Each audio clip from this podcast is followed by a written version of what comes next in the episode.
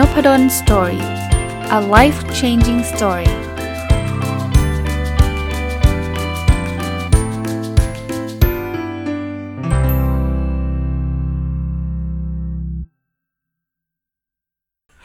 วัสดีครับ ยินดีต้อนรับเข้าสู่น p ดลสตอรี่พอดแคสต์นะครับ วันนี้กลับมาที่หนังสือเล่มนี้อีกแล้วนะครับ This book could fix your life ของคุณ Helen Thomson นะ ก็จะหยิบหนังสือเล่มนี้มา รีวิวอยู่เรื่อยๆนะครับแต่จะไม่ได้รีวิวรวดเดียว ก็เป็นหนังสือคล้ายๆ กับแนวๆของ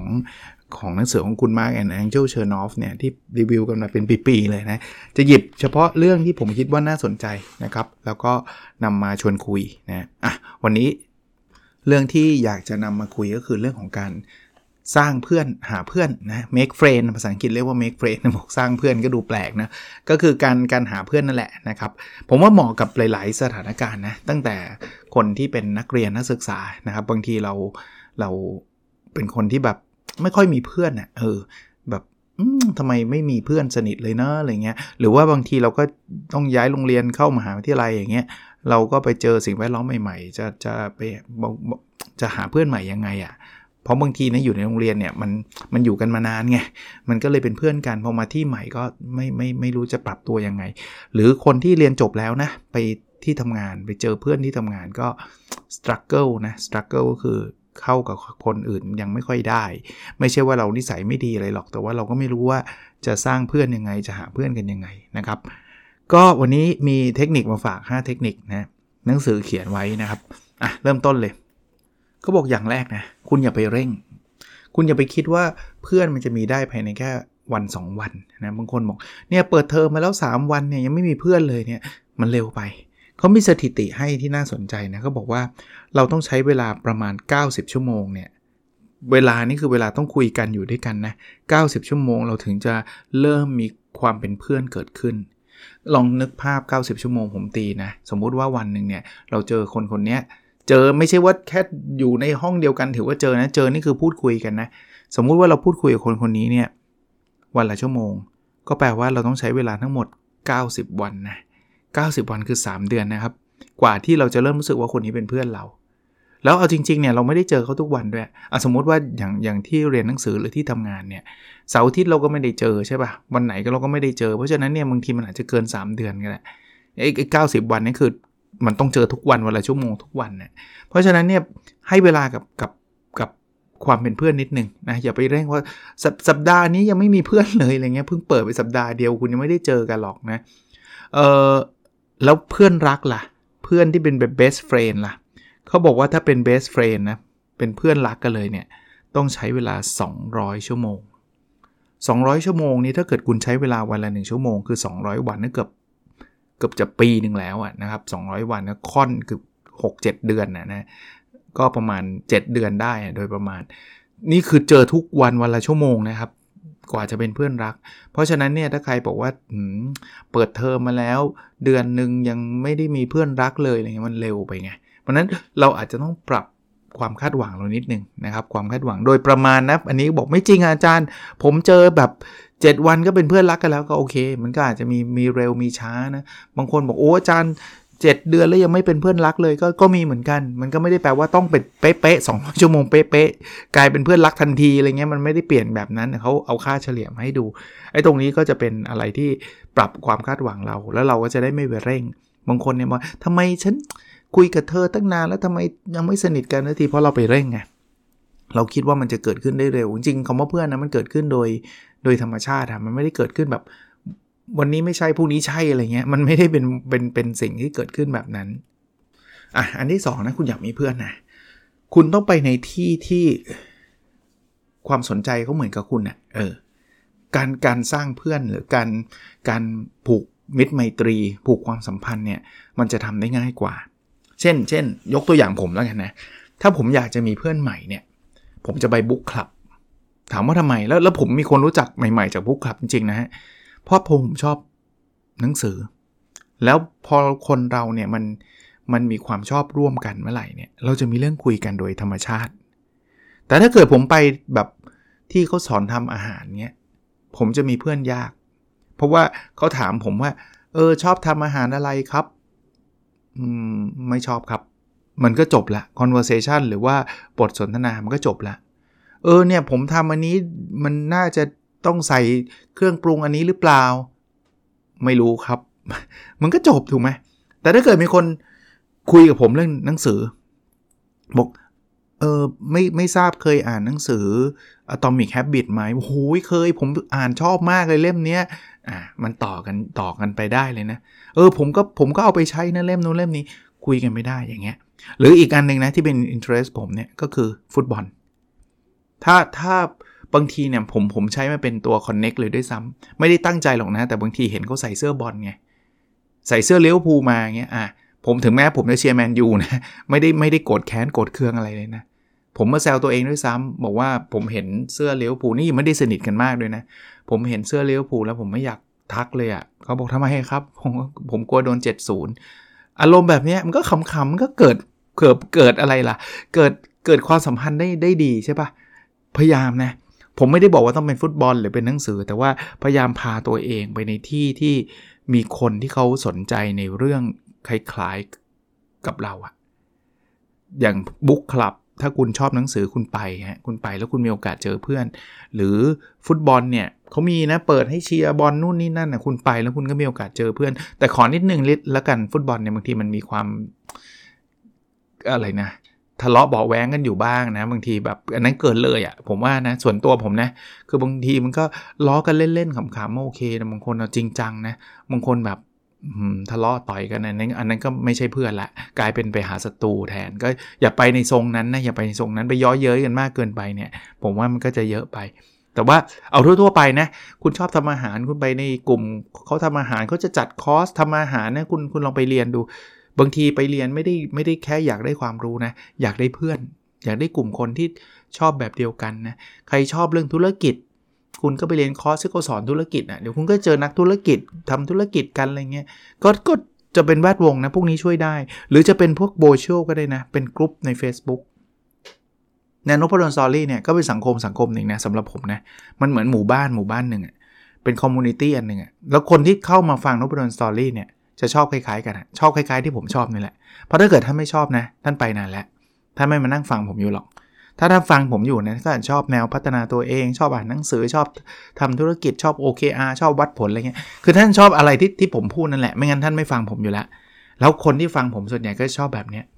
เพราะฉะนั้นเนี่ยผมมีเพจก็จะแบบมีบางคนมาคอมมง comment อะไรเงี้ยเดี๋ยวต่อไปนะผมอาจจะเป็น introvert นิดนึงนะต้องขออภัย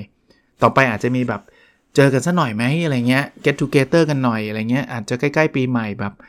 จะเรียกว่าอะไรดีอะจัดสังสรรค์กลุ่มคน Nopadol's Story บางคนเจอแต่ชื่อไง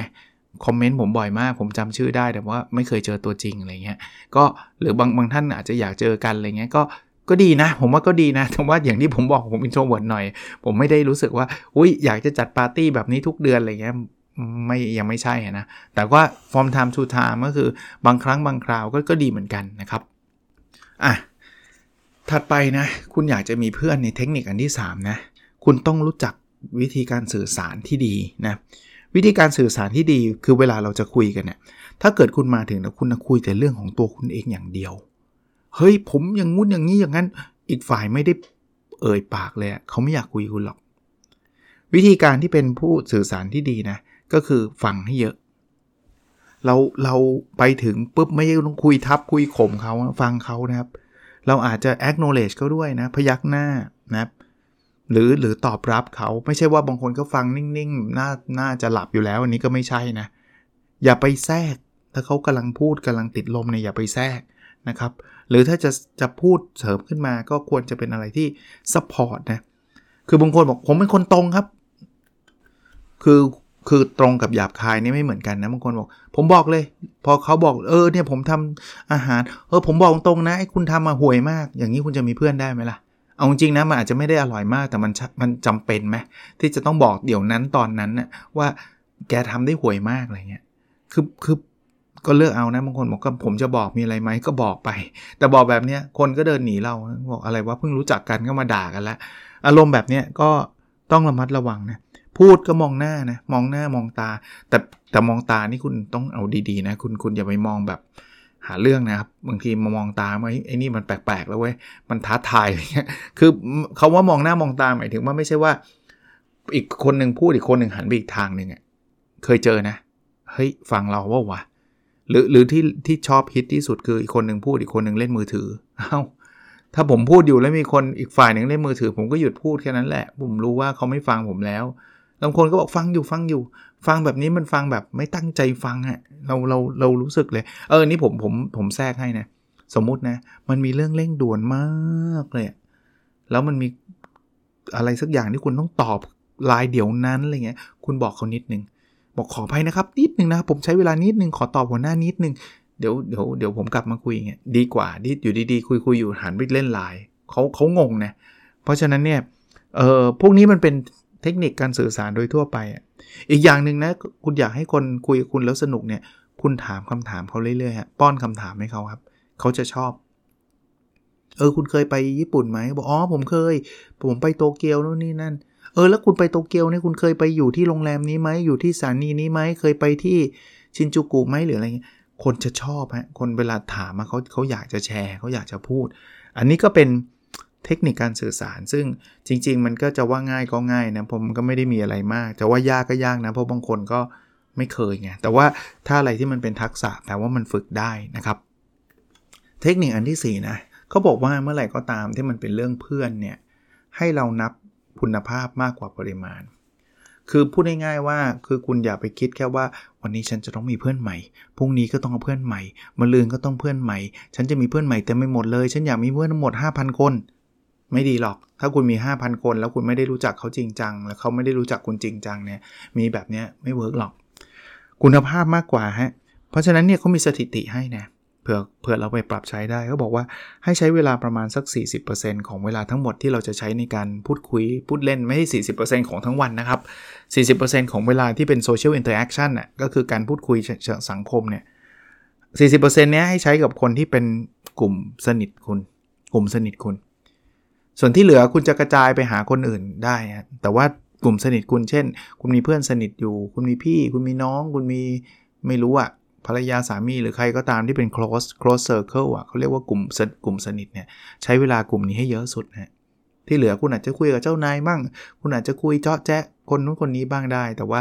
ไม่ใช่ว่าวันๆคุณจะเอาแต่คุยกับคนแปลกหน้าอย่างเดียว ฉันจะต้องหาเพื่อนใหม่ให้ได้ทุกวันอะไรเงี้ย อันนั้นอันนั้นเนี่ยคุณไปเน้นปริมาณ แล้วสุดท้ายเนี่ยเพื่อนแบบนั้นเนี่ยคือคุณก็ไม่ได้สนิทกับเขาเขาก็ไม่ได้สนิทกับคุณ เพราะว่าคุณไม่มีเวลาให้กับคน 5,000 คนพร้อมกันใน 1 สัปดาห์อยู่แล้วอะมันไม่มีทางที่เป็นแบบนั้นได้ใช่ไหมเพราะฉะนั้นเนี่ยใช้เวลากับกลุ่มคนที่เป็น close friend ก็เป็นกลุ่มกลุ่มสนิทให้มากให้มาก แต่ก็ไม่ได้ถึงกับว่าฉันจะปิดตัวเองเลยนะ ถ้าไม่ใช่เพื่อนสนิทฉัน ฉันจะไม่คุยด้วยเลยนั่นก็เกินไปก็ถึงบอกประมาณ 40%ไงนะครับ อะ มาถึงอีกเทคนิคหนึ่ง เขาบอกว่าให้เราระวังนะ ให้เราดูตัวเองนะ ระวังว่าเมื่อไหร่ก็ตามที่คุณเริ่มเหงาเนี่ยเริ่มไม่ดีละ ถามว่าทำไม เพราะว่าถ้าคุณเริ่มเหงาหรือโดดเดี่ยวเนี่ยเขาบอกว่าเราจะมีแนวโน้มคิดในทางลบมากกว่าทางบวกเวลาเราเหงา เราจะเริ่มคิดอ่านเช่นนะน้อยใจ เราจะบอกว่าไม่มีใครมาสนใจเราเลย เรามันตัวคนเดียวนู่นนี่นั่นอะไรเงี้ยเราจะคิดลบหมดเลยทั้งชีวิตมันมีอะไรที่ดีทั้งเยอะแต่เราไม่คิดอะ่ะ เราจะคิดทางทางลบ ลูกไม่สนเราภรรยาสามีไม่สนเราพ่อแม่ไม่สนเรามันจะเป็นแบบเนี้ยเวลาเราเหงา เพราะฉะนั้นเนี่ยคือต้องตระหนักรู้ว่าแหละว่าตอนนี้เราเริ่มเหงาแล้วนะ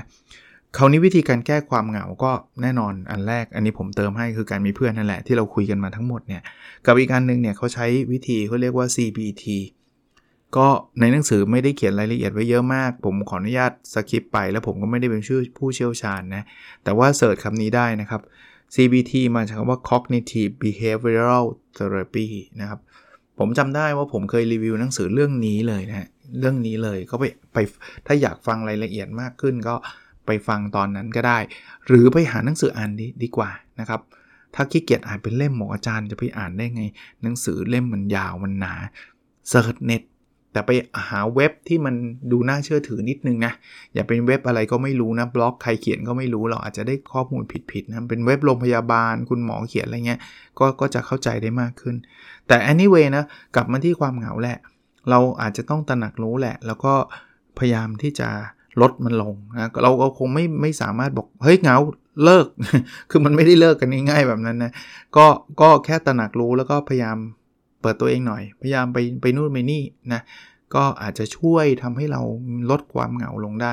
ช่วงที่เรามีวิกฤตนะผมว่ามันผ่านไปแล้ว คือช่วงโควิดโควิด บางคนอยู่คนเดียวคิดดูเลยผมว่าโหดนะขนาดผมอยู่กับครอบครัว แล้วผมเป็นคนที่ introvert เนี่ยผมยังรู้สึกเลยว่าแบบเฮ้ยแบบมันอึดอัดอะคือคือผมไม่ได้เป็นคนชอบปาร์ตี้ไม่ใช่ extrovert อยากจะไปสังคมจ๋าๆนะไม่เลยนะ จริง ๆ ชีวิตผมอยู่กับบ้านเนี่ยผม happy นะ ช่วงใหม่ๆของโควิดเนี่ยผมก็รู้สึกว่า happy นะเออดีเว้ยได้อยู่กับครอบครัวเยอะขึ้น แต่พอนานๆเข้าชักไม่ไหวเว้ยชักชักหนักแล้วผมเห็นใจคนที่เป็น extrovert เลยนะคือคือต้องออกต้องคุยกับเพื่อนแล้วไม่ได้คุยเลยอะออกไปไม่ได้เลยอะแล้วเลวร้ายกว่านั้นอยู่คนเดียวอีก ไม่ได้อยู่กับครอบครัวอีกนะบางคนอยู่โสดอะอยู่คนเดียวเงี้ยก็หนักหน่อยเนาะ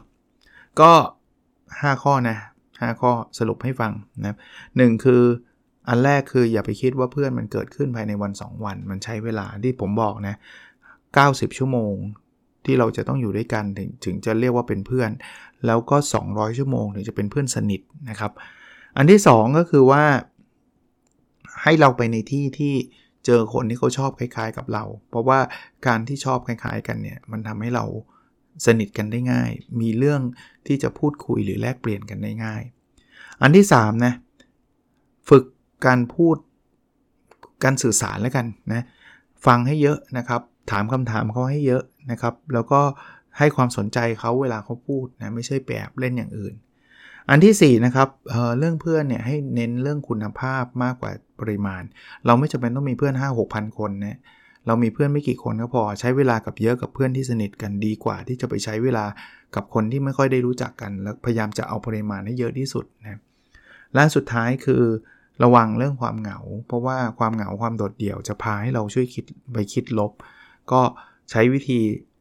cognitive behavioral therapy หรือ CBT เสิร์ชดูได้นะครับ ในการช่วยลดความเหงาลงนะวันนี้อาจจะไม่ได้ยาวมากนักนะครับ แต่คิดว่าก็เผื่อจะเป็นประโยชน์สำหรับหลาย ๆ คนนะครับ หนังสือถ้าใครอยากหาอ่านนะ This book could fix your life นะครับ ของคุณเฮเลนทอมสันมีคนชอบถามว่ามีแปลไหม ไม่ไม่แน่ไม่แน่ใจผมเดาว่าเดี๋ยวไม่นานอาจจะมีก็ได้นะครับผมซื้อมาจากคิโนคุนิยะนะเล่มอังกฤษมีแน่นอนนะครับ แต่ว่าเล่มแปลไม่รู้นะครับ โอเค วันนี้คงประมาณนี้นะครับ แล้วเราพบกันในพิสดถัดไปครับ สวัสดีครับ